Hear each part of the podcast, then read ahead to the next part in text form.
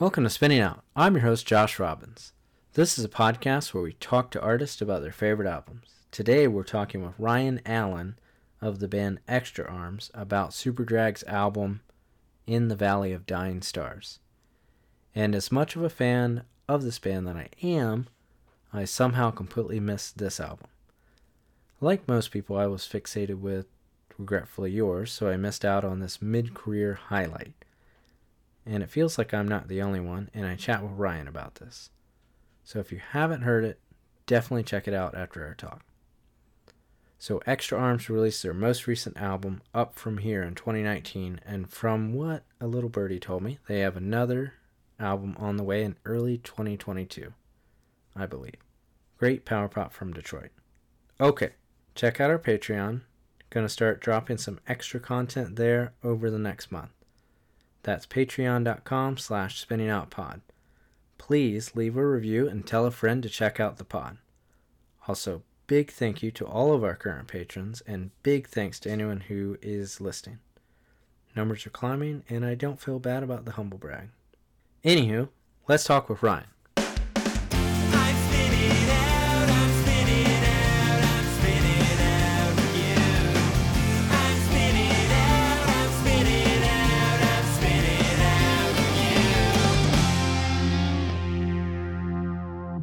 Hey Ryan, how's it going?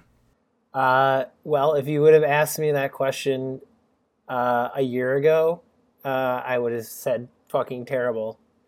Uh, but because uh, it, this is being recorded in June of 2021, um, and I'm zapped with that good Pfizer juice, things are starting to feel a little bit better uh, around the Things are looking up. not not not not all the way there yet, but uh, you know we got NBA playoff basketball on TV.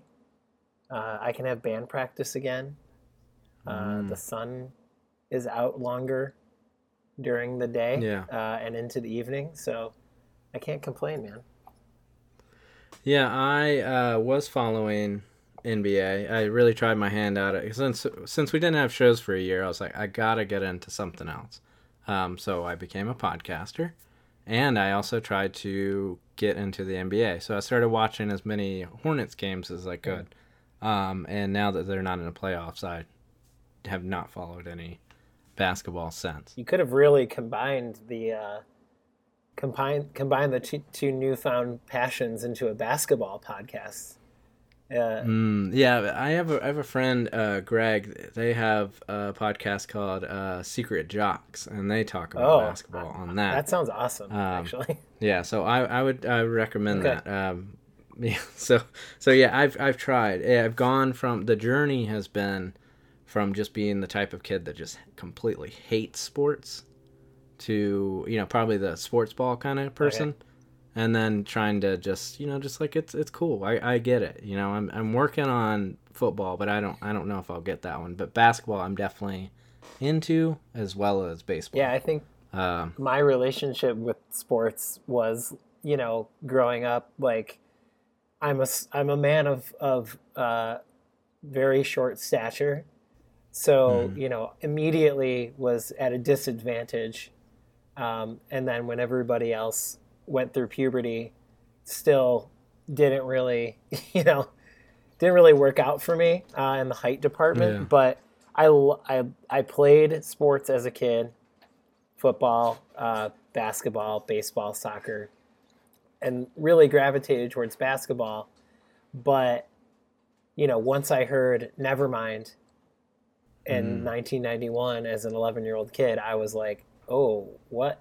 This is fucking rad, you know? Like, and it, and it kind of went from like obsessed with sports and watching like SportsCenter in the mornings to like figuring out how to get a subscription to Spin Magazine and how to like you know figure out how to do an ollie on my skateboard you know so i i definitely went away from sports but um you know kind of kept would come back to it here and there and basketball has always been the thing and then when my son started to get into sports like i started to become like the coach of his team so i'm like the dude with tattoos and like you know a band t-shirt band t-shirt on coaching the basketball games of a bunch of 10 year olds so that's a pretty interesting uh, you know role to play now in life, but I, I love it. It's it's super fun. I think it's it feels like more normal to kind of just let your like kids just kind of naturally seem like that for the most part they want to get into sports. Uh, but it's like probably better for that than be like the parent that gets their kid really young, like really into punk. Like I think it's probably better to be sports dad instead of. I like, tried, man. I tried, you know, like there was a time I, I remember my son's 10, but when he was probably like six or something, I was like, Mhm. maybe he'll like Black Flag because it's just like yelling, you know? And Yeah. it's like, there's no, it's so simple. It's like caveman music, you know? And the, like, so I even went so far as to like record a co- like a couple covers of me playing Black Flag songs and then try to get him to sing. The it didn't work for you know like Mm-hmm. Oh, it was a total Yeah. failure.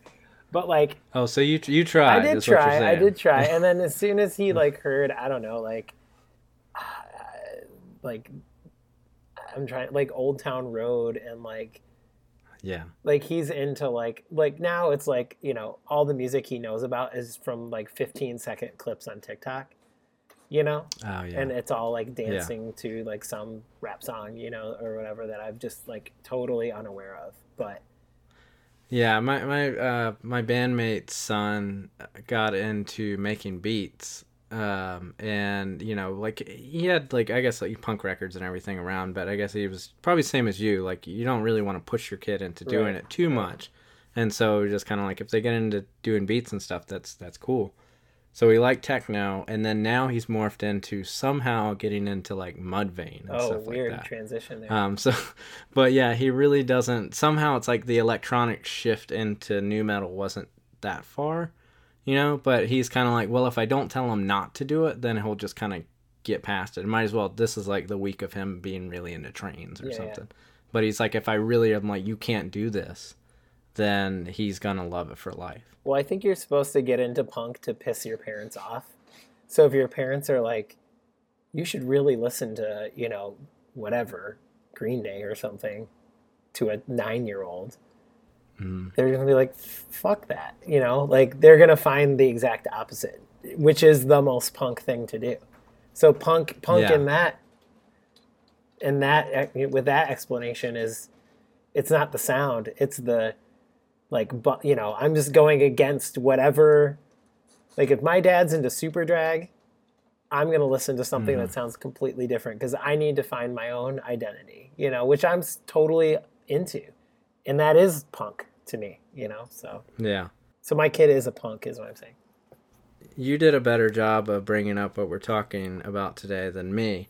Um, so we are talking about Superdrag, the album "In the Valley of Dying Stars" that was released in the year 2000 on Arena Rock Recording Company Records.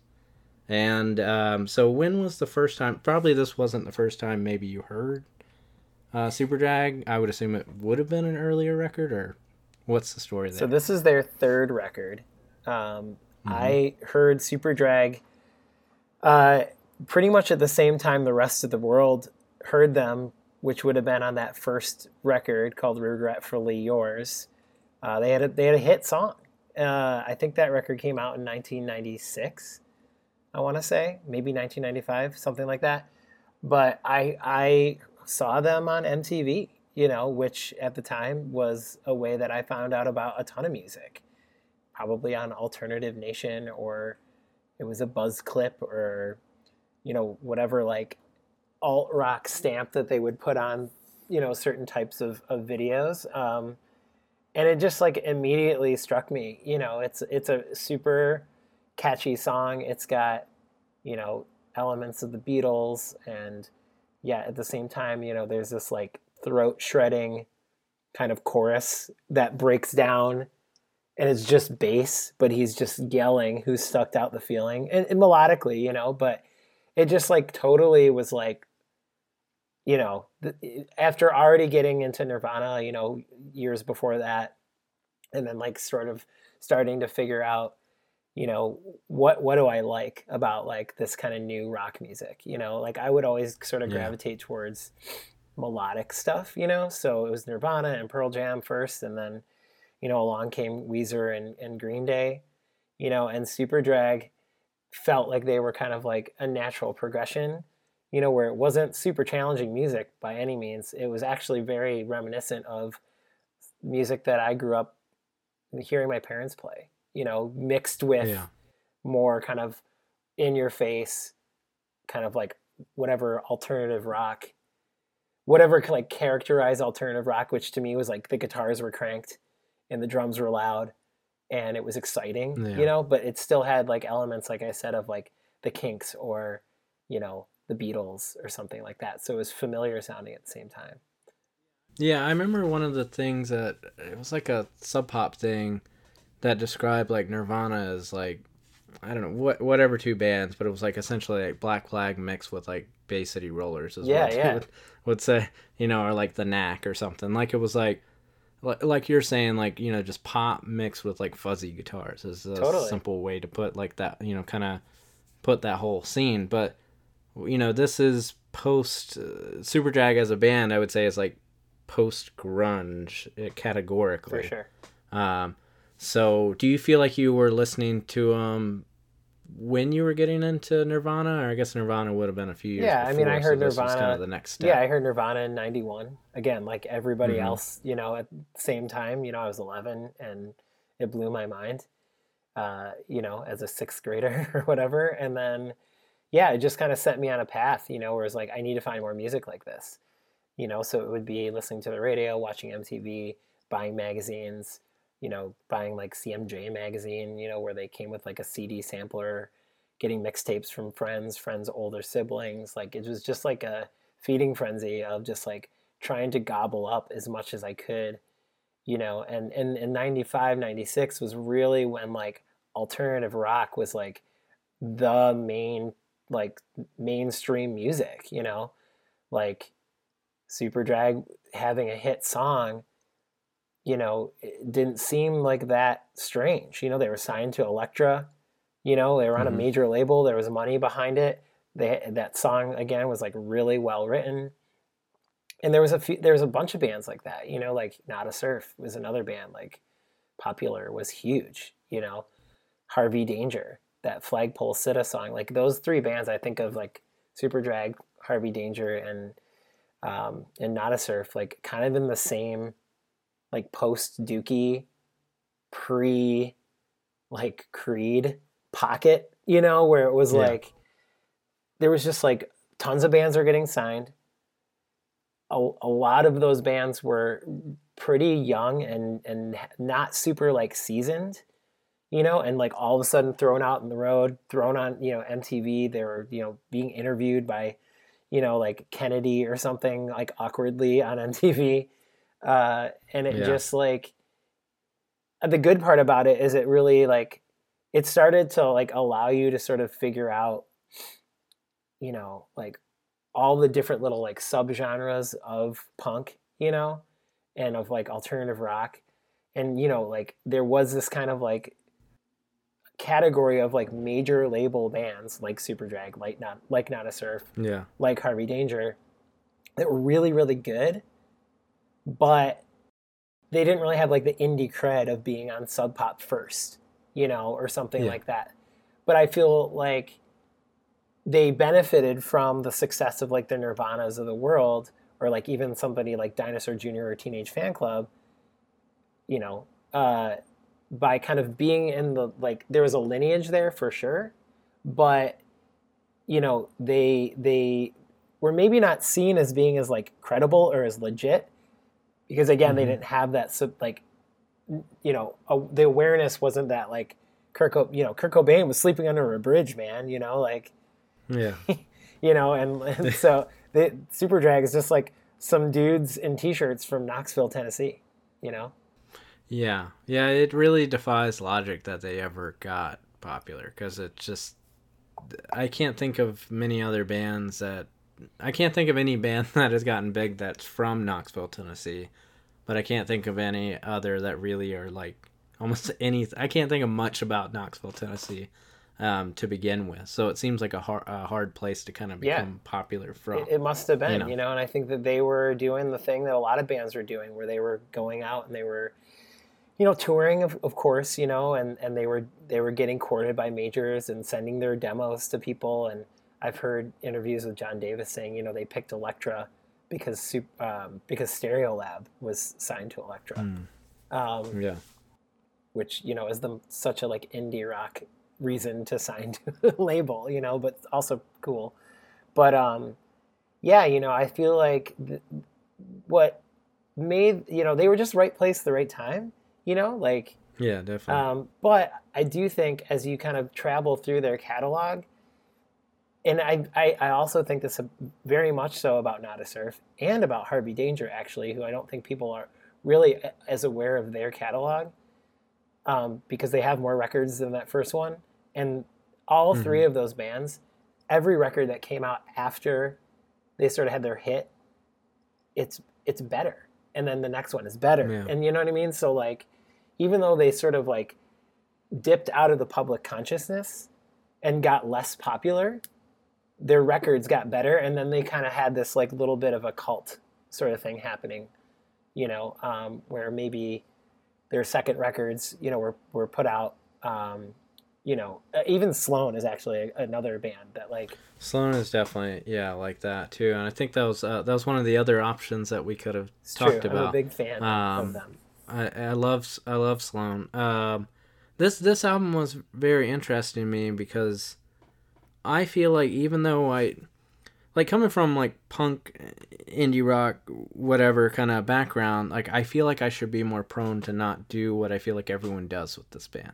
But I feel like I've done what everyone does and get stuck on that first record. Um, you know, and then there's like songs after that. Like a song that I danced with my wife at was "Safe and Warm" from their last Oh, cool. record um, at her wedding. Um, but outside of that, I I don't know how much I processed um, their career as like a whole. And when I think about like the fact that they're on Elektra, and then I kind of think about it in terms of like other bands that were, you know, all the bands that kind of got major label deals around this time. It's a weird thing because, like you were saying, you kind of lose that. You never get to have that indie cred, and then when you fall from grace in a way, when you don't sell as many records as Elektra wants you to do, Right. then people still dispose of you like they would insert whatever major label band. But if this were a sub pop release, even this record in the Valley of Dying Star- Stars, or you know, even the first one, like the first one would have been a crazy big hit. Um, by any metric on like merge records or sub pop, you know, they would have they would have had a different trajectory. Uh, you know, I think we would be talking uh, like as a whole, talking about Superdrag differently had it happened that way. But I completely agree with you. I think that you you you've you framed it up really well. And the only thing I would add to that is that they kind of did it in reverse, right? Yes, They yeah. did put out Yeah. singles and EPs and stuff on like Darla and some indie labels for sure, which Mm-hmm. does not have nearly the the type of you know attention even like in 94 95 as like a matador or Or, like, Touch and Go or something. merge you know did and still does but um, you know they they definitely did um, play that game you know i don't even want to call it a game like they they did what most bands young bands do you know they made four track Yeah. recordings they made eight track recordings they you know they made some singles like you know vinyl only i mean they they it's not like they were like i'm trying to think of a band that just like got plucked out of you know thin I mean, Jimmy Eat World is sometimes one that people point to, even though they had a record before that people don't really talk about. Yeah. Um, you know, but like Jimmy Eat World is kind of viewed as that band, even if it that's not even as easy as a categorization. Um, I think there's even like parallels, not like I guess sonically because you know we're still talking about guitar rock, but like you could even look at the same like they both got signed to major labels and then kind of had their fall from Yep. grace, in a sense. And then it's just that Jimmy Eat World got another lucky chance, and Superdrag probably so much didn't, yeah and so that's why their stories are. yeah different. jimmy world you know uh, that first well i guess what uh, not clarity um, static prevails isn't that their second record maybe Yeah, I, I think it's just like that one the first actual record. It's not even on like streaming. Right. Um, so it's it's just it's just like kids doing pop punkish Sure, kind of yeah. stuff from my memory. yeah, but you're but that's a good that's a good comparison though because I think when when when a band lands on people's radar, especially in the '90s, the the Mm-hmm. affiliation like now it doesn't matter. People don't really care. You know, I mean, there there's still people out there who care, and they'll they'll you know if a band's on Sub Pop or or a record comes out on Sub Pop, they'll listen to it no matter what. You know, even if it's like a rap record or an electronic record or something that doesn't fit into like what Sub Pop is classically known for, there's people who love, love the label and they're going to listen to it. But like in the 90s, you know, like I felt like label affiliation really mattered to a lot of people because it was this kind of again like post Nirvana, you know, kind of like um, uh, you know major label feeding frenzy on all these tiny bands, and and a lot of it I think for people who who were there at the beginning of the like boom, a lot of it was just very suspect. You know, like Mhm. almost like how dare you take these pluck these bands out of like seemingly out of thin air, give them a shitload of money, and then put them all over my TV and put them all over my radio. You know, like how dare you, like, force feed me this like like it, it you know like to a lot of people like you know Superdrag could be the equivalent of like NSYNC you know like to true like yeah. you know die hard indie people you know Are you in that '90s emo hardcore uh, uh, group on Facebook? yes I feel like if we posted, uh, maybe I could be wrong, but I feel like if any of us posted a Superdrag song, there would be a lot of comments that would, you know, like call them like Super Doo Doo or something, you know, because of the fact that they had a major label moment. maybe and then there would also be a lot of comments of people who are like i fucking love these guys you know Yeah. because there is this weird like crossover and, and because i think they you know i know we're, we're here to talk about a specific record not like their whole career trajectory but there like yet. it is Yeah. you have to kind of talk about it because it was a weird time for music it was a weird time for bands and you know uh, specific to their kind of story you know they actually they made they made that first record um, they they did a bunch of touring. You know, they toured with Green Day. You know, they they toured on their own. They opened for a Bad Boy. I mean, they were like they were doing it. You know, and they and they were on MTV a shitload. I mean, they were, you know, like they like had arrived for sure. But then they made that second record, um, Head Trip in Every Key, which you know the the the first Superdrag record is basically like if you take sort of the shoegazy guitars of My Bloody Valentine, the Beatley kind of you know harmonies that they and and like sing songiness that they do, you know, and add a little bit of like, I don't know, just like uh, under underlying like Dinosaur Junior-ish, you know, jangle rock kind of stuff. Like to me, that's that's kind of what they did on that first record. You know, there's fuzzy guitars. It's a little bit sloppy here and there, but the songs are really good. They're really catchy. The second record was like them saying it's kind of like the Jimmy Jimmy World Clarity thing, where Jimmy World was like, okay, you know, uh, we're on this major label, they're gonna give us a ton of money, you know, we're gonna go make this record, the record we've always wanted to make, and I think their mindset at the time was like, and then we're gonna break up because no one's gonna like this, but they were kind of like, we're gonna make emo's OK Computer essentially, you know. Um, Yeah. And Superdrag kind of looked at it like we're gonna make like our version of, you know, the White Album or our version of Pet Sounds or something like that, where it was still the band, you know, the the stylistic kind of like touchstones that make them them was there, but that record is very, ex- you know, there's tons of sounds on it that were not heard on that first record. There's mellotron, there's strings, there's you know, s- songs that are sort of like slower and acoustic, and it's just very, it's a varied album, you know, and it's got a lot of highs and lows, and and so, you know, it they they sort of, you know, turn that record into the major label, and the major label's like, cool, don't hear any singles, go back, do more. They did more. Cool, still don't hear any singles. We're not going to promote this. Best of luck. And they actually asked to be dropped. They were like, you know, why deal with this? You know, like we're, we're not here to like make the record label happy, you know. And John Davis, I don't know him at all. I've listened to a ton of interviews with him and read, you know, Mhm. and follow him on, you know, Instagram or whatever. But you know, he does not seem like the kind of guy who's gonna do what people tell him to do. You know, he's gonna Yeah. do what he wants to do, which I really respect. And so, to me, in the Valley of Dying Stars is kind of the product of all the stuff that happened before. You know, hitting it big, coming out of nowhere, doing all this touring, being all over the place, finding success, taking that success, turning it into this phenomenal second record that is very, you know, sort of not completely different, but really takes. It's more of a of a headphone listen, you know, if you will. Mhm. And then this third Yeah. record, after that didn't hit and nobody cared, this to me is like their fuck you record. It's kind of their in utero, honestly, you know. Um, and I guess we could like dig more into that, but Yeah, yeah. One of when I was looking at uh, things like just like the Pitchfork reviews, just like during that time frame, every Pitchfork review for anything that wasn't I don't even know what Pitchfork liked at that time. It just seemed like everything got a bad review in that time frame. It's just like the songs are really easy. You know, this is stupid. It's not as good as the first record.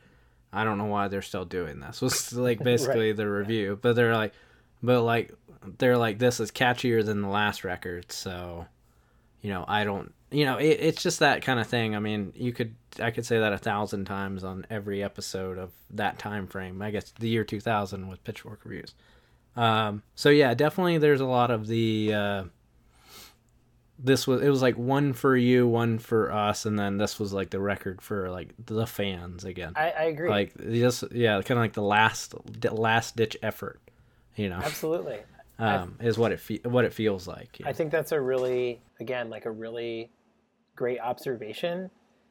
Um, and you know, not to get like again, I, I've listened to enough like interviews with with them and or with John specifically, and he's talked about this a lot. So if you're listening to this record or to this podcast, it's probably because you like this band. You probably heard this too.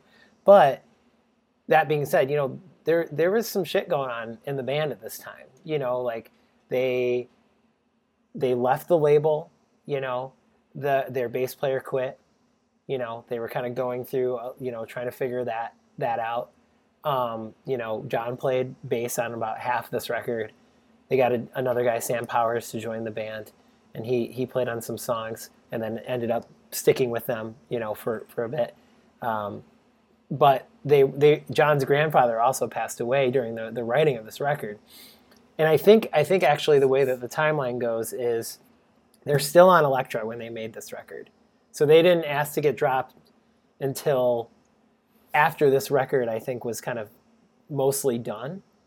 Um, but I, I I've heard stories, you know, John, you know, is is a very um, you know, he writes about real things, you know. I mean, I think power pop, if you want to put this band in that category of music, cer- certainly shies away from writing lyrics that are raw and emotional. You know, it's more like Mhm. she loves you, yeah, yeah, yeah, for every song, you know. Yeah. But a lot of these songs really hit an emotional chord. I mean, there's five or six maybe songs about the death of his grandfather. Maybe maybe not that many, but at least three or four. And I and I've heard a story about him kind of turning in the, you know, demos or maybe recordings of this of uh, some of these songs to like the A and R guy, and he was basically like, I need something with more like emotional, you know, like uh, the the the I, I need something to hit me harder emotionally. And he's like, dude, this song is about my fucking grandpa dying. Like, how much more raw and emotional of a song can I write you? You know? Or Yeah. not write you, but write in general, Yeah. you know? And so it's just like, I think at that point they were just like, dude, this is, we can't do this anymore.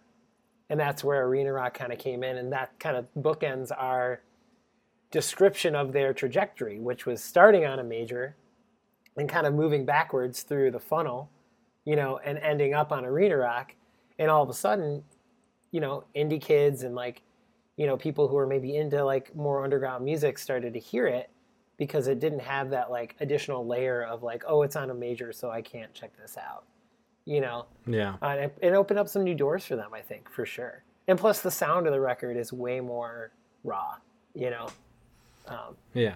but we can get it Yeah, it it definitely. Um, I mean, it just simply sounded like a record. I was like, why, why have I not been listening to this along with, you know, the other types of Sure. things that sound similar to this? Like, it, I don't know why it's not talked about. Um, I I don't know why it's not talked about.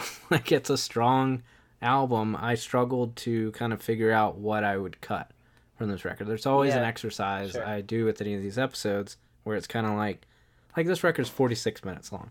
In 2021 terms, I feel like that's too long. Like, you know, but like this is pretty solid from like from the top to the bottom of the record. Like I can't really think of much that I would do. But kind of backtracking to since you mentioned Arena Rock uh, Records, I don't know much about that label. Do you know like what other things they put out around that time Oh frame? man, uh, Not to put you on the spot. you are putting me on the spot, and I I should know. so uh, I'm gonna take a pass on that one because I feel like um, what do they have? They had Calla, um, which was like a New York band um, that had like kind of a connection to Interpol, maybe or something like that.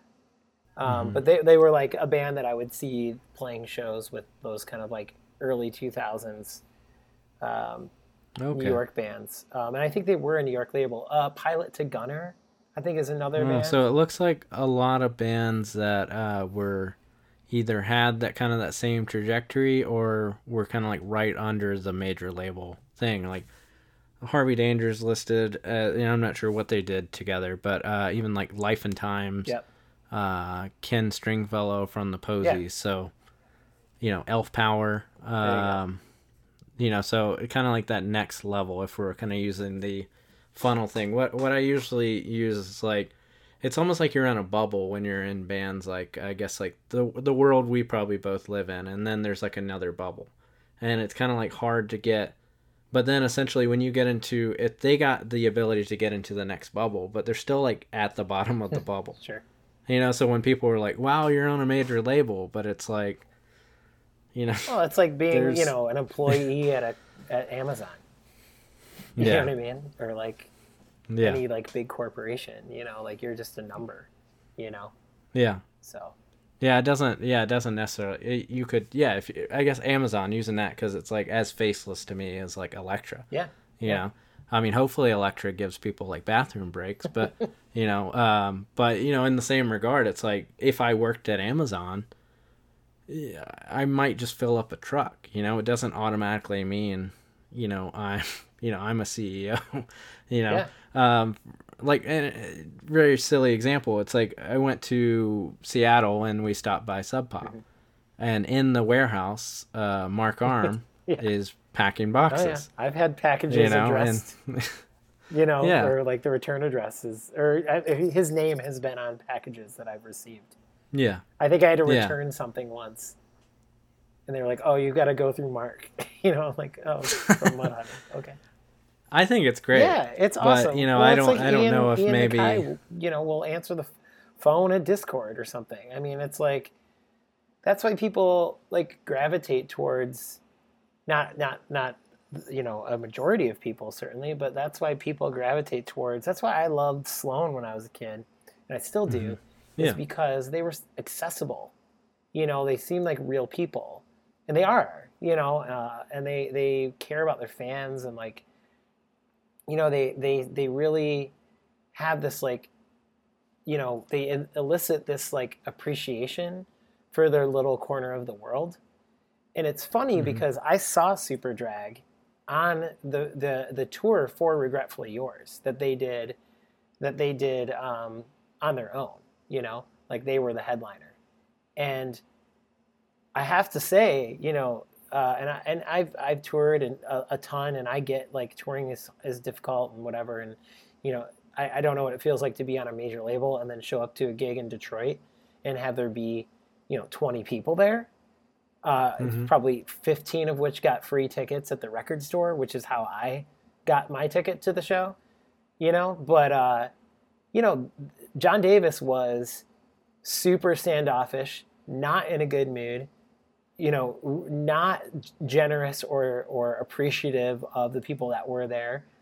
Um, it was a great show. I mean, they put on a great set, and their bass player has this giant hair and looks like a tree, and they they they, you know, for lack of a better description, they rocked. But he seemed fucking completely pompous and totally, uh, you know, just rude. Like a not like a dude that I did. I was you know I was at the age where I was like I want to meet the guys in the band. I was like I don't want to meet that guy. Like I feel like he's gonna Yeah. be mean to me. Um, and funny side story. After the show, we got so lost on the way home. My friend and my brother and I that we had to like call on a payphone like our friend's dad. We had to like figure out where we were in Detroit. I mean, we were like terrified, you know. Uh, and like we had to like draw a map on a piece of paper to try to figure out how to get home. It took us like three hours to get home, which it would only have really taken about 20 minutes. Anyway, Yeah. uh, uh, tangent aside, but but I guess my point is is that um, as they started to move throughout their career, I I feel John is not that guy, you know, that he was in 1996. Like he definitely appreciates. He's definitely humble. He definitely shows that like, you know, uh, that that that sense of like acknowledging that like, hey, this is a you know, we're not. I'm not Modest Mouse, right? But like, I I have my own little corner of the world, and I appreciate it, and I and I and they and they do cool things, and he still does cool things, you know, for for the fans, so to speak. And I think that that's awesome, you know. And I think that like, you know, um, the the way that their career kind of went backwards almost Mm-hmm.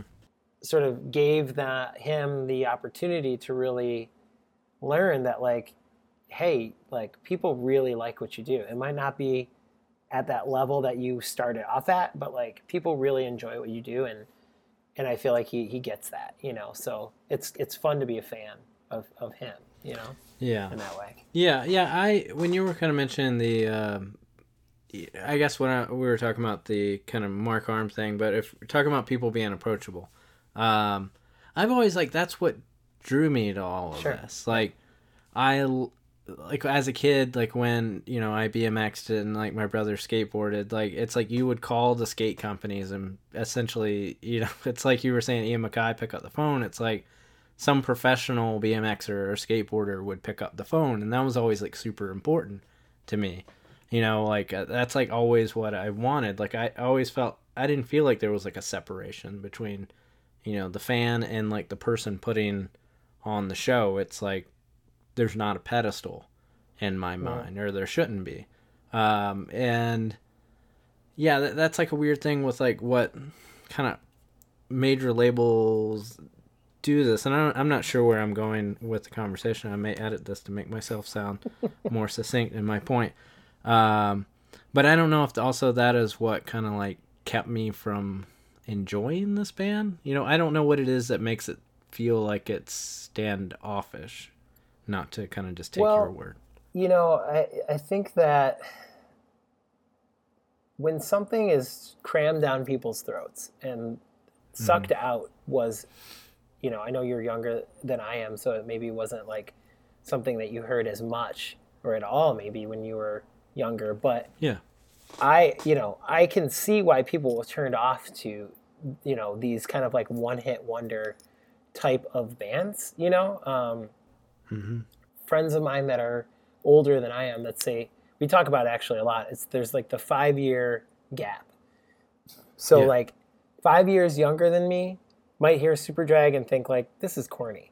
Five years older than me might hear Superdrag and go, like, this is like fake music. Like this isn't like like I think Stone Temple Pilots and Weezer and some of these other bands kind of suffered the same fate, you know, from like the like more you know the guy who was like buying the Sub Pop who was part of the Sub Pop Singles Club in 1989, you know, like they're going to hear this stuff and think like this is just major labels cashing in on something that got popular because of this one band and it's all bu- bullshit you know I kind of like Mm-hmm. dig through it and I and I hear the songs in it, and that's what draws Yeah. me in. Like, would I have loved to see Superdrag play a house party in the '90s? Fuck yeah, you know. And would they have sounded awesome? And would I have fucking flipped out, being like, "This band sounds like My Bloody Valentine and Teenage Fanclub, and they're playing in my friend's basement"? Like, I would have been like,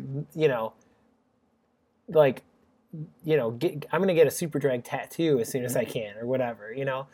I had that Yeah. experience with bands like Braid, you know, and bands like um, Elliott and and even like Jimmy Eat World, like and Promise Ring. Like I saw those bands play to almost nobody. You know, it was like a secret, you know, society of like people doing shows in like vegetarian grocery stores or you know skate uh, skate shops or um, you know like VFW halls or whatever. Like Superdrag got to kind of skip that step a little bit. I'm sure they played houses and stuff in Knoxville or whatever, but to the general public, they got to they got to leapfrog that, whereas Braid Yeah. didn't. You know, Braid had to Yeah. build their fan base like one heavy ass brick at a time and play every shitty ass punk house from you know Urbana to Alabama, you know, and they had to really do the do it in a very DIY way.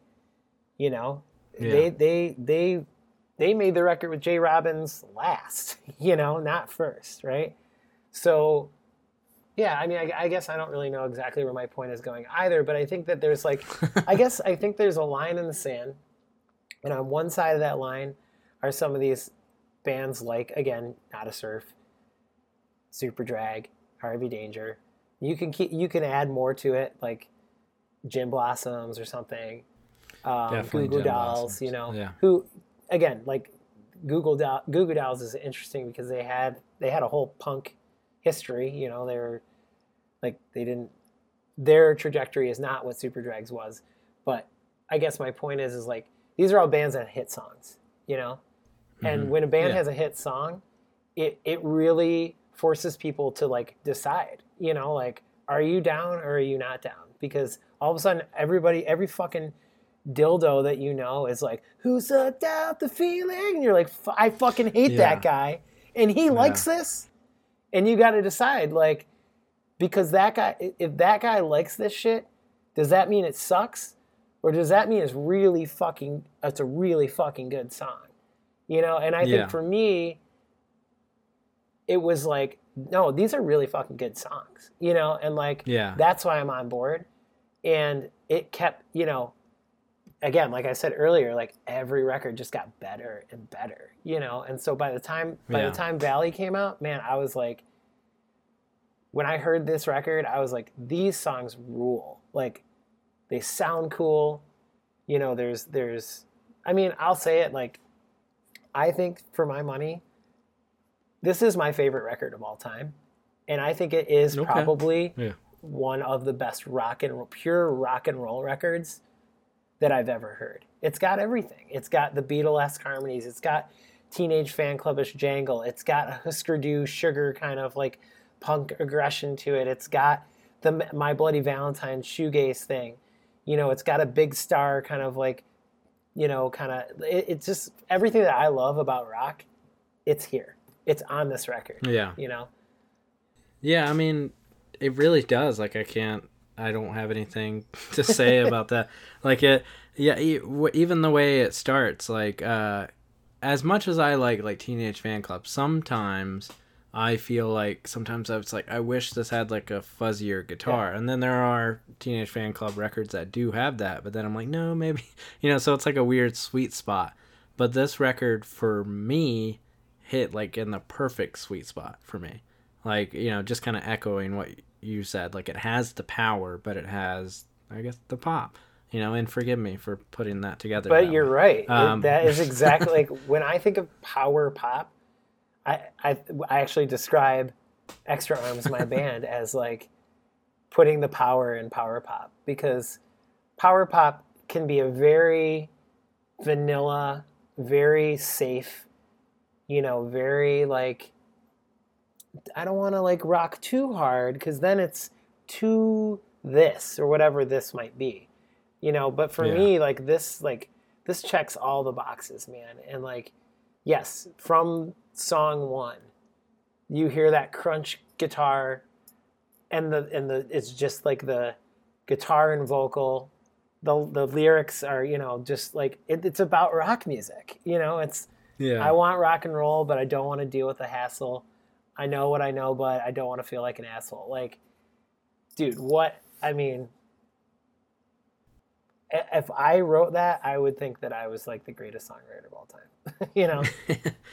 yeah, like even when it goes into like gimme animosity, it's like just feels like it keeps cranking Dude, it up. I You agree. know? Like it doesn't. I think it's the best, You know? one of the best, like one, two punches, like first, second song, this side of like Red Medicine or something. Like, you know, like Do You Like Me and, and uh, Bed for the Scraping. Like those two songs, just like, they just, like, I can't think of them separated. Like, I think of these Mm-hmm. two songs the same way, you know, where one kind of fades very quickly, the stick clicks come in, and that super aggressive, just like chuggy,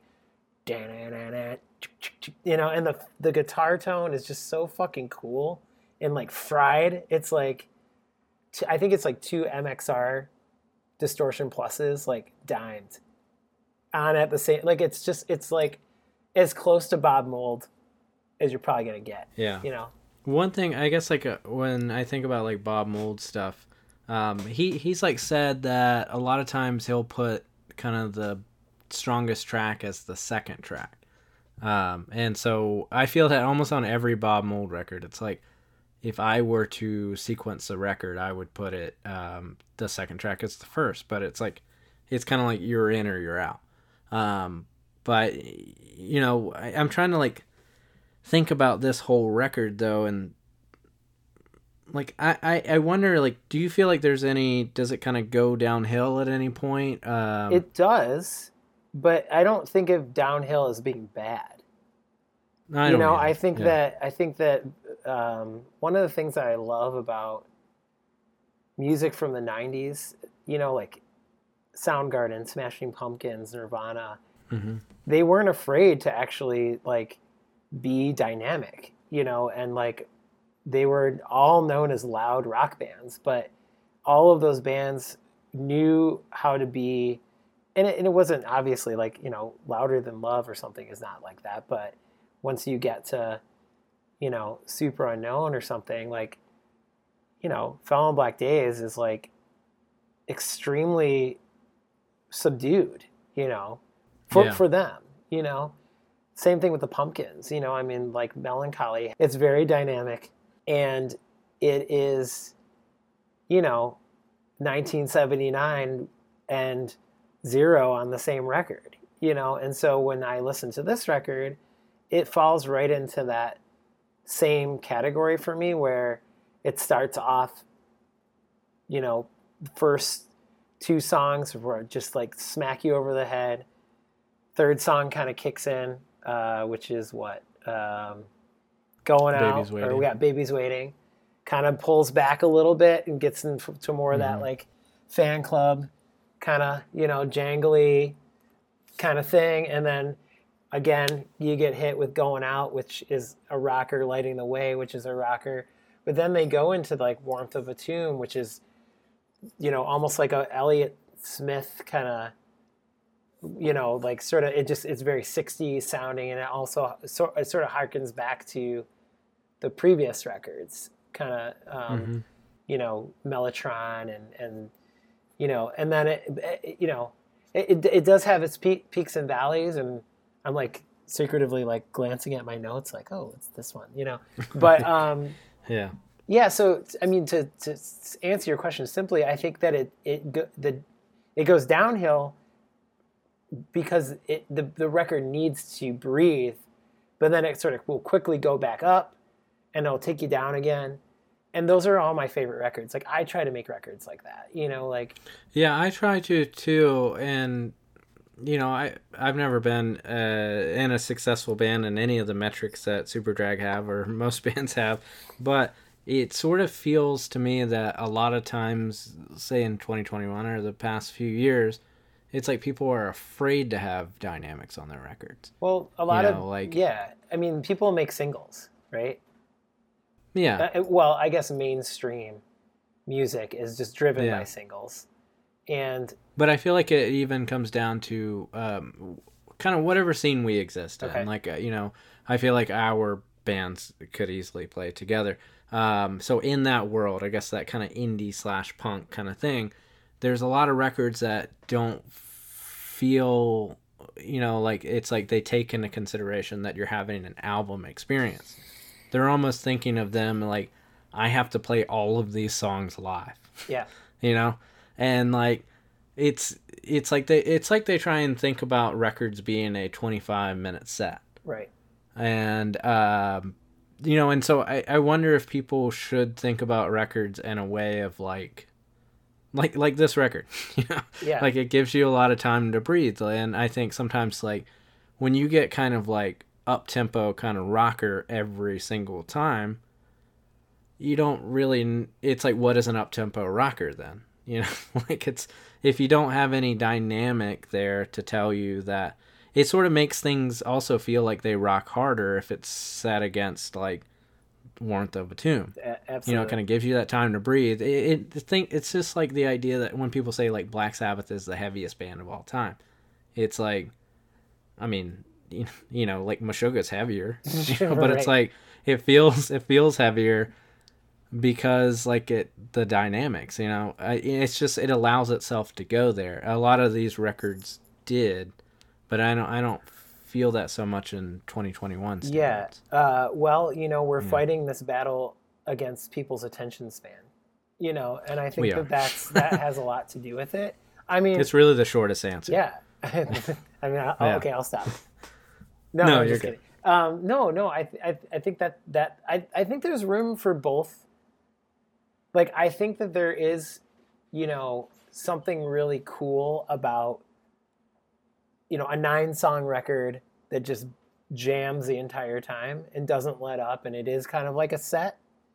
But I think that if the band just continues to repeat that over and over again, then they're not really showing that they have anything else, you know, in their in their quiver, right? And I think, like, so one of the few, I guess, like newer young bands that I like is that band Joyce Manor, and I think that they, they, if if they were to, to make every record sound like their first couple records, you know, which are like what like nine minutes long and like twelve minutes Yeah. long Yeah. if they were to just keep doing that and keep doing that, like I, I don't think people maybe there's there's people who would like them more because that's when they heard them and whatever. But I like them.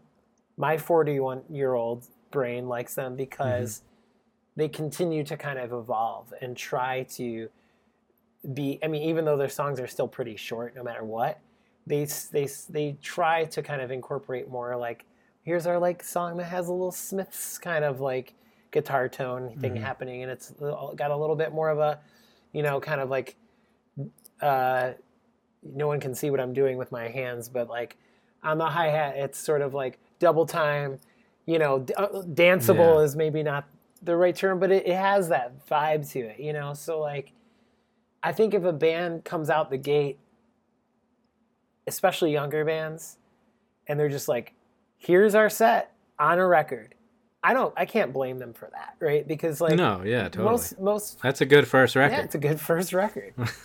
but if you but if you don't try to push yourself, and I'm not saying you have to make pet sounds by your third album, but if you don't and I- and I think a lot of it too is like if you don't just listen to music, man, like get outside of your comfort zone. Like, you know, if you only listen to Rancid and Lagwagon and like whatever, you're gonna sound like that, you know. But if you Yeah. if you listen to, you know, Lagwagon, but then you like found a a dub reggae album a year later, you're like, what if I buy a delay pedal? You know, like that could be cool. Then you sound like Oh, Sublime. yeah, true. but you know what I'm getting at? No, at. but I get what you- I get what you sort mean, of yeah. like so there's that that there's sort of that like element at play. And I think too, like, you know, studios are expensive, man. You know, like yeah. nobody, not everybody has, you know, the money to go in and make like a, a a record that's kind of like expansive and like, you know, uh, where you're you're you're just gonna fuck with an organ for two hours to figure out a part that's only gonna be there for five seconds. You know, Yeah. and and, and people do have obviously the luxury of making records at home now, and you know, home recording, and you know, it's it's all very within reach, right? Um, and there are a lot of cool records that people make that like are home recorded that have, you know, that. But like what I think is cool about this record, to bring it back to this record, is that it it kind of it kind of it does what I love so much at the same time. Like I love hmm visceral rock in your face would sound killer live. It's got those songs and it's also got the like hey, you know, we've been listening to Smiley Smile and, you know, uh Sergeant Pepper and, you know, what whatever like uh, Village Green Preservation Society, and like we're gonna also do some of some of that kind of stuff, and we're gonna put it all on one record, you know, and it's gonna be Yeah. 46 minutes long, I think, as you called out, and people are gonna listen to it, you know. Yeah, I mean it, that wouldn't have been that strange at this time frame. Not at I mean, all. That's a perfect. Well, streaming wasn't That's a, a thing. perfectly. Downloading wasn't a Yeah. thing, you know. Like there was, you know, I mean, CDs and, and whatever, like were were obviously like super popular still, and, and whatever. But like it it, it came out right before like MySpace and all of these other things that like sort of to some old fogies probably like ruined everything, you know. Um, which I don't I don't believe is true, but it did get on under that like you know that sort of like changing of the guard so to speak or that that that shift in how people consumed music you know hmm Yeah. Yeah, I mean, I guess. Well, uh, just that that kind of game that I was mentioning at the beginning. If you had to cut a song from this record, what do you think it would be? Man. I'm kind of torn because i think that you can go two ways with this. I think you could cut um like unprepared maybe which is kind of a waltzy like elliott smith kind of like you, you could hear it on figure eight or something. Um but you know the the the the lyrics are just like so fucking raw. Like on another day any other day we'd open our eyes and you would be alive. Like dude that like if you've lost somebody like that is that makes the hair stand up on your arms you know? And the Yeah. way he sings it it's just so good. Or, or something like some kind of tragedy which is actually the la- the song after that. I feel like you know there's probably enough of those kind of songs on the record that like you really didn't need another one. Um although I, you know i love that song and it's like kind of the most punk song on the record you know with like it's got sort of these like it's very like it starts off crunchy and then um it- it's got sort of these like syncopated things between the guitar and the drums where it's sort of like uh stop start stop start it's kind of and it's cool. It's kind of like a buzzcocks almost kind of thing in a Yeah. way. Maybe like a buzzcocks meets guided by voices or something like that Yeah. um, because the song after it, "True Believer," I- is one of my favorite songs on the record. It's it's probably I think I would say it's easily my favorite on a record that has so many amazing songs.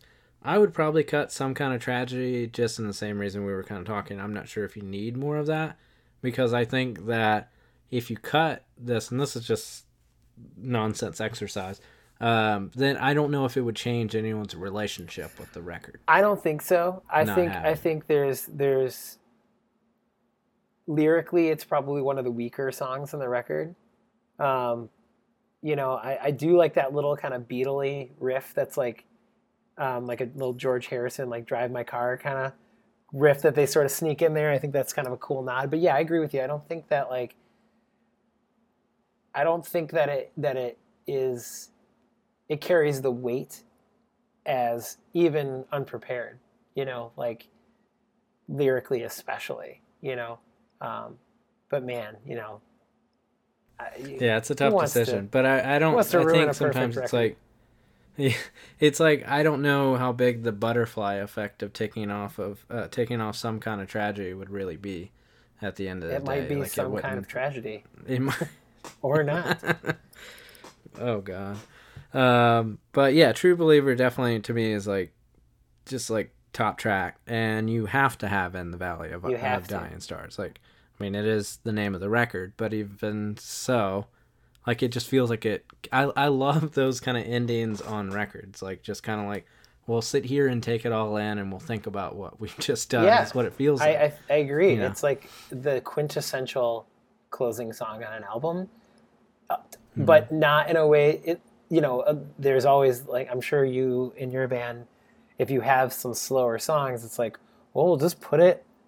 It'll be the last song, you know. But like, I I I tend to like not want to end records that way personally. But for this one, I think it it brings everything to the table about the record into one song. The song happens to be one of the more mid-tempo songs of the album, but to me, it's got it's got the shoegazy thing with the guitars happening. You know, it it's it's got there's a lot of really cool backup vocals throughout the record that like they kind of come in come out. They're not like the focal point of the record, but on this song, it's you know that kind of like walk up, walk down. You know, like they do a really cool thing over the guitar part with the backing vocals, and it's just I don't know, man. It it- obviously with the it being called the title, it's the title track of the record. It just it feels like it bookends it in a in in a perfect way. You know, it just yeah. it's I'm like super jealous of that song to be honest with you. And it's very simple. It's a very simple song. Yeah, and I, speaking of that, I know I keep going back to like the pitchfork thing, but they kind of use the how its simplicity as like a negative thing. But I feel like it's it's always just that's what music is. A lot, most of the time is just is simple. The best music is, you know, like the best old classic country song is like almost two chords. You know, like almost any Hank Williams song. You know, and it's like that simplicity is like hard to get back to, and I think that's something that is a positive with this record. Like, and it's, I, I don't know, I love it. I, I always wonder why it's always like a, viewed as like a negative thing, and and like pitchfork reviews, let's say, or reviews in general, where they'll they'll do that. It's like, oh, it's just like a ascending chord or a descending chord. I'm like, what else would you have us do? You well, know, yeah, like, and and you know, how many Huh. music writers are musicians, right? Like I don't know, you know. I- I think it's it's kind of like you know, very easy for someone who doesn't understand how to write a song to critique somebody who writes music because they don't know how hard it can be, you know. Um, Mm-hmm. But like for me, my worst songs are the ones that I spent the most time on. I can tell you that for sure. You know, Yeah. um, and and if something takes me, I don't know, man. Like most songs that I love that I've done, that I feel something like connection to, are songs that I wrote in 15 minutes. You know, or just yeah, like I, I feel the same way a lot of times because then I feel like it's like what I truly meant. It's Yeah. like something that kind of people people always say it's like you know the song kind of came to you, um, but that's it. Just feels like where I'm not like editing myself too much, and if something fully comes out of it, then I feel like I'm at my most honest. Yeah. you know, like it just feels like it's coming through your fingertips. Um, It's like grilling, know, man. and- you can't leave the fucking Yeah. burger on for too long, you know, or whatever. It's like you know when it's overcooked as soon as you bite into it, and you know, I, I that's what I think for this record. I I don't feel that about any song really. You know, I feel like Mhm. there is an immediacy to the rockers for sure. Even like some kind of tragedy. Like he probably wrote that in 15 minutes. There's no question. And he I mean it just sounds like a song he just like, oh man, I need a rocker. And he whipped it right out and is like, there we go, cool, I'm good. Or like, shit, man, you know, Robert Pollard is obviously like the best example of somebody who can, you know, w- turn something uh, out of nothing and, th- you know, and make it great. uh, and probably not spend too much time on it. But I think I heard somebody say, I think it was like Jon Wurster or Mac from Superchunk when they were making that first record they made, Majesty Shredding, I think it was, the one that like was their like comeback album after Yeah. um, yeah. after the last one. It was like ten years in between or whatever. Yeah. Yeah.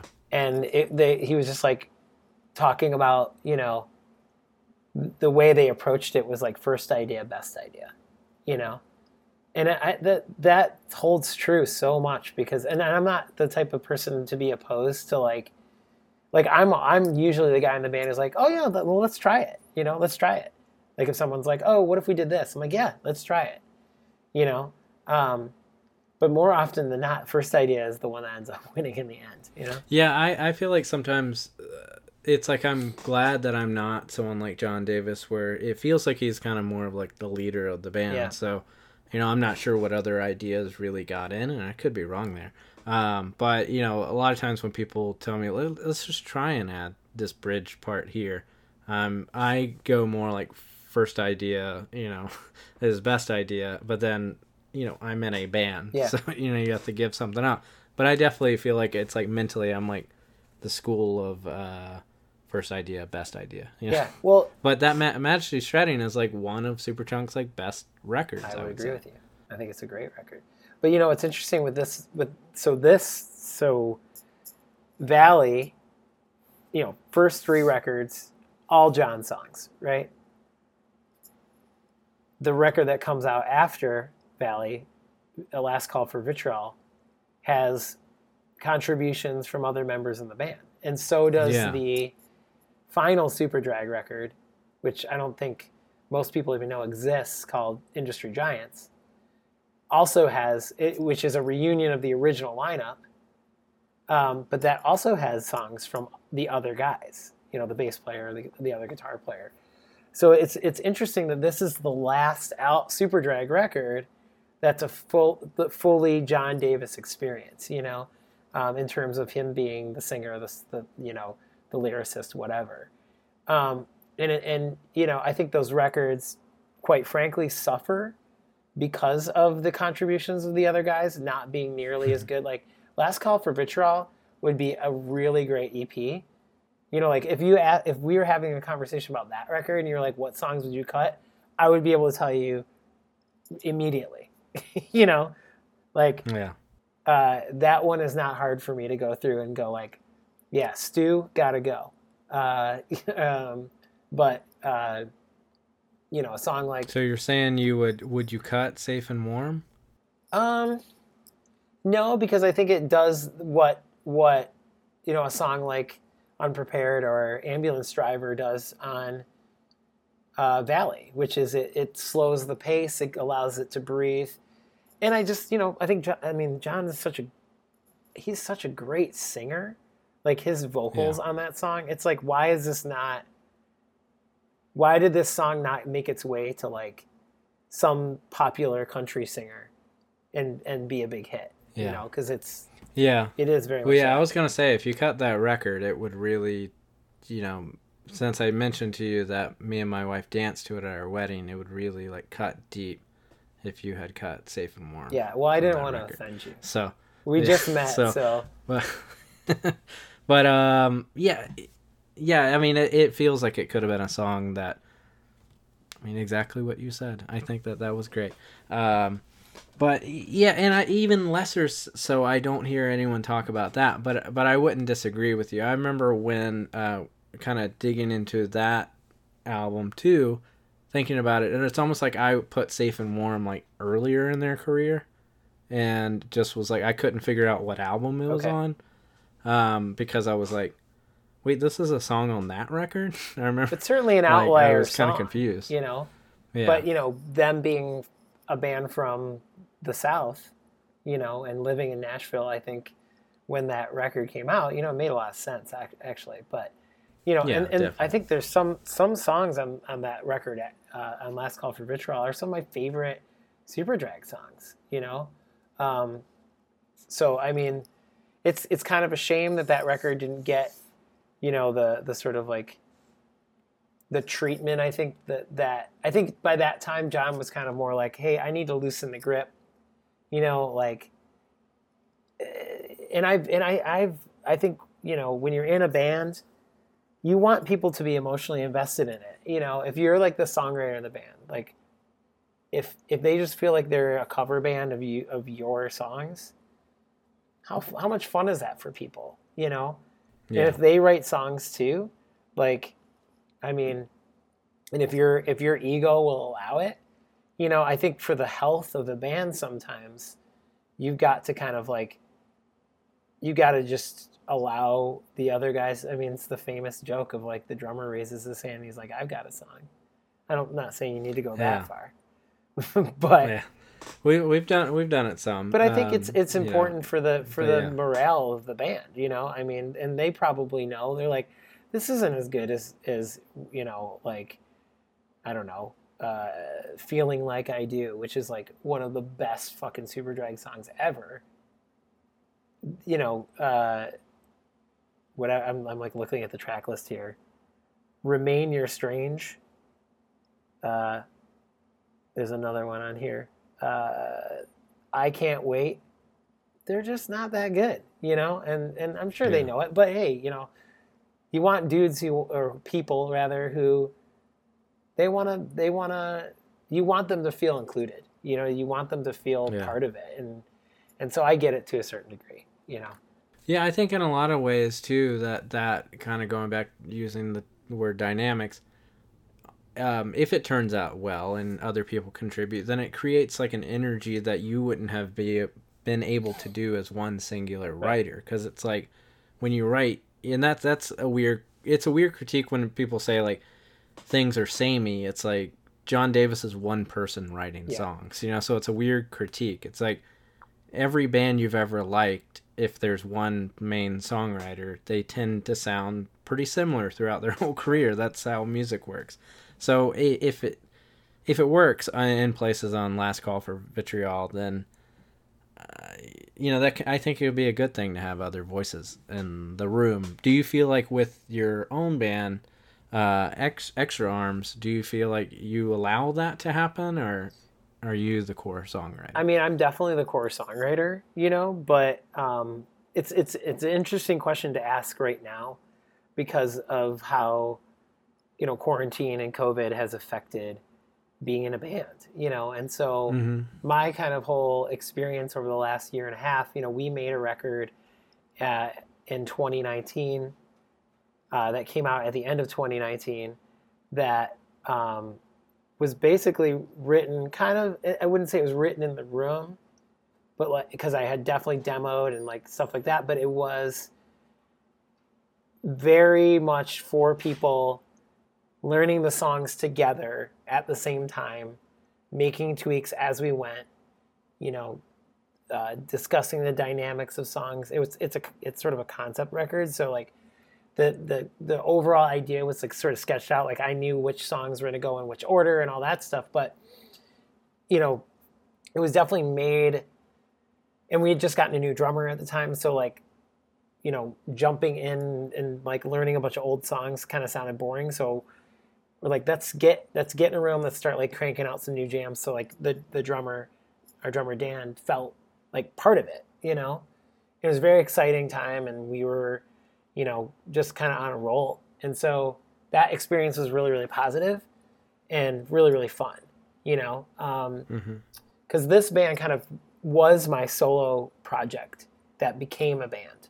You know, so I've got records that I've made basically playing all the instruments and eventually was like, well, I want to play these song live, songs live, got people to to play kind of as my backing band or whatever. And it went so well that we were like it used to be Ryan Allen and his extra arms. And I was like, chop off the Ryan Allen part. This is just extra arms. We're a band. We make songs together. This is what we do. Um, Mhm. and so we have a record called Headacre that started to go that route, and then the one after called Up From Here definitely went that route. Um, and then uh, COVID happened. so Okay. I I kind of went back to the lab and I actually made a bunch of solo records like in my basement, and just threw them up online or whatever. Um, and you know, kind of through that was al- also working on songs that I knew would be like band songs. But because I had so much time, you know, I was just like, well, I'll just demo it like fully. And we ended up making a record that's going to come out next year, not getting into the same room at all, you know? So it was less collaborative at the start, you know, where it was like, here's the demos, listen to them, learn the parts. We went into like a friend's studio, just the drummer and I eventually, after he had worked out everything, laid down the guitar, lay down the, the, the drums together. And then the bass player kind of would send his stuff from home. I'd go back and I'd, you know, put, put some extra guitar stuff. Our other guitar player and I got, you know, we did it all masked up. We did it all in just like pods, you know, just like one or two people at a time. So the collaboration didn't really come out until the actual like production of the record started, you know, where we were like, oh, let's add this or let's take this away. So it was a very interesting way to like get to that point, you know, instead of starting like, hey, what if we, you know, did this twice as long or half the amount of times that you have it on the demo? It was like, this is just how it goes. But then we were like, you know, it was like buying a house and then kind of standing back and going like, oh, you know, maybe we should move the car the couch over here. Like the house was already Yeah. built, but then we were just doing like, you know, more nitpicky stuff as we went. So I still think it turned out really, really great, and it sounds like a band playing, but it was made, uh, like you know, in this weird fucked up time, you know. Yeah, yeah. I think it, it's definitely. Well, I spent a lot of my last year um, watching like every TV show, like start to finish. Uh, didn't really write as much as I sh- I should have. Uh, now in hindsight, as we're kind of coming out of it, um, but yeah, it's. I, I think it's interesting because like I got a lot recording gear and kind of learned. It's a, I, I always thought I couldn't do it. Yeah. But you know, kind of having those because I'm primarily a bass player.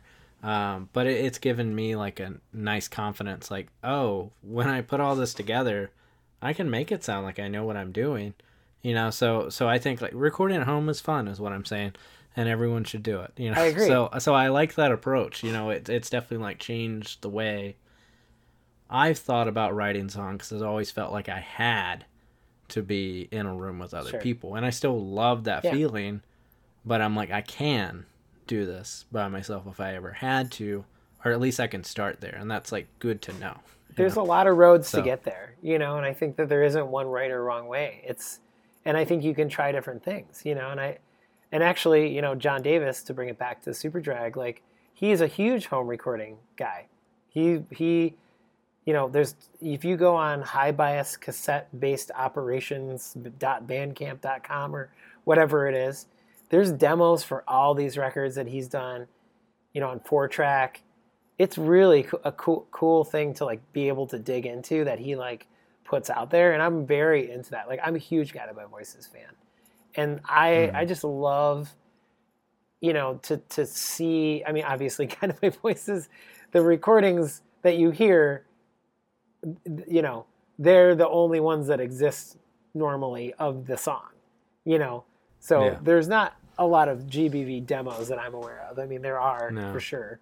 But I guess my point is is like, you know, Alien Lanes sounds like 90% of bands demos except for the songs are incredible, you know. But my point is is that John Davis is really cool about peeling back the veil, you know, peeling back the curtain and showing like the process of how these things came together, you know, the, the version that you know and the version that was sort of the inkling of the idea it, it, both are accessible and you can hear both.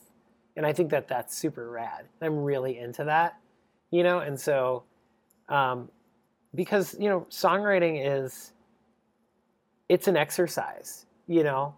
And it is it is a muscle that you have to continuously you know work to so it doesn't atrophy. And part of that process is to me the demo. Part of that process is Yeah. You know the the the voice recording on your phone real quick when you know I mean dude I I not I'm not bragging by any means but at the beginning of quarantine I went for a run one day because I was like dude what what how how are we gonna navigate this? Like you know I like immediately I was like I need to do something. So I wrote in my head an 8 Mhm. song hardcore record. And as I'm running I was like writing lyrics. And I'm like okay, this one's to be like the minor threat kind of song. This one's to be like the, uh, you know, like the New York hardcore breakdown is to be in this one. And, and I just, and then I got back from the run, went down and I literally like just wrote the songs within an hour and then recorded them over the next day, you know? Um, but my point is, is like, you know, the process can look different at different times, you know, like some, some, sometimes it's going to be, you know the voice memo. Sometimes it's going to be the demo sometimes it's going to be the, the people in the room. And i and i'm i'm the type of person to say like follow it all man. Do it all. Yeah. figure you know like you never know when you're going to stumble upon something to, for the lack of a better description magical you know? Uh, and I, and that's why i love writing songs like i feel like i'm like chasing that always you know that like not chasing a hit, but just chasing something that like I'm gonna be super pumped about, and hopefully like other people are too. Yeah. Well, I mean, we I appreciate you talking to me, and we didn't even talk about Lees of Memory, and we didn't talk about uh, John Davis becoming Christian. Um, but I feel like it's those things have been, been talked about in different yeah, ways. yeah, Yeah. for sure. I mean, his Um, Christianity and- definitely started to creep in a little bit on this record, and definitely showed its face. There is. Ambulance Driver Yeah. has, you know, lyrics that talk about Well, I it. think when you're met with something that is so traumatic, you know, like you look for answers, right? And I and, and also John, I know Mhm. struggled with alcohol, you know, so um, I'm four years without booze personally, you know, and like Mhm. I'm not, I don't have any affiliation with Christianity or anything like that. But like my religion is getting up in the morning and running or whatever, or making music. But like there, and, and yeah, I mean, we've gone pretty long here, but like there is, there is a lot of interesting kind of things about this dude, you know, um, that like really, I think make him a very um, compelling person that if you just wrote this band off like sucked out whatever i heard it it's a one hit wonder 90s blah, i don't care. I think you you really missed watching the evolution of a person you know? Um, songwriting wise with his faith with his struggles you know his family like whatever i think it's a really compelling uh, kind of like trajectory, you know. And so it, it's really great to see that he's still making music. I think the Lees of Memory stuff is fucking awesome, um, and just as vital and uh, as as the Superdrag stuff. Um, and I actually give him a lot of credit for not like going back and like mining the Superdrag thing anymore. Like he's very much like, no, like th- we're done, and this is what I'm doing and he like you know he it's it's definitely been something where I think he shunned you know uh, the nostalgia of the band for a while, and obviously like you know this record just got reissued, which we should should definitely mention. Um, you know, and people went nuts, dude. People, I'm like on a Superdrag Facebook group, like people were like, because I have an original version of this record on vinyl, but then I ordered two other ones just I was like, I want this color variant, and it comes with a booklet and whatever. I mean, people went freaking crazy for this reissue, and they reissued the last two records too. But people were like psyched, right? But it's not like okay, and then we're gonna do the Victory Lap reunion tour to promote this. It's like you wanted it, I'll give it to you, but also, you know, I'm working on this, I'm working on this, I'm working on this, and this is what I'm doing now. Yeah. And I think that that's super cool. So I give I give Yeah. that guy tons of respect. Uh, he's never gotten bad. He's never, you know, I mean, I think like Unnecessary Evil, uh, the second Lees record is just as good as this record in, in a different way. I think Moonshot, the record that came out last year, is excellent.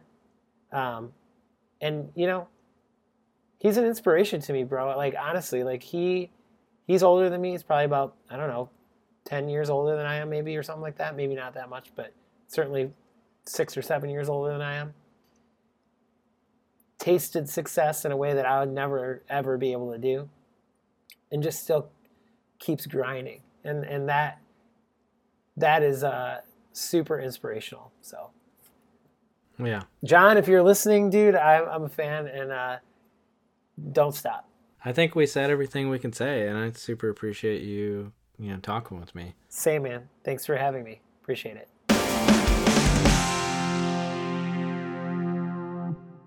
Welcome back. Thanks again to Ryan Allen for coming on the pod. Check out Ryan's band Extra Arms and also John Davis's post Superdrag band Lees of Memory. Okay, next week we're chatting with my longtime buddy Scott Hicks of the band Totally Slow. They just released a new album, Casual Drag, on Refresh Records. Great album, and I would highly recommend it. We talked the government issue album You from 1987. I will say it's a little hard to find if you're looking for it on streaming. Potentially search for Government Issue Complete History Volume 2. The song's Jaded Eyes to Melancholy Miss. It's definitely an album more people should be familiar with, in my humble opinion. Late era Government Issue is easily, easily their best material. I'd say they got better as they became less punk. More on that next week. Thanks as always, Sarah Blumenthal for editing the pod and Pretty Maddie for the theme. Once again, check us out on Patreon and leave us a review wherever you do that. And please tell a friend. Well, anyway, see you next week.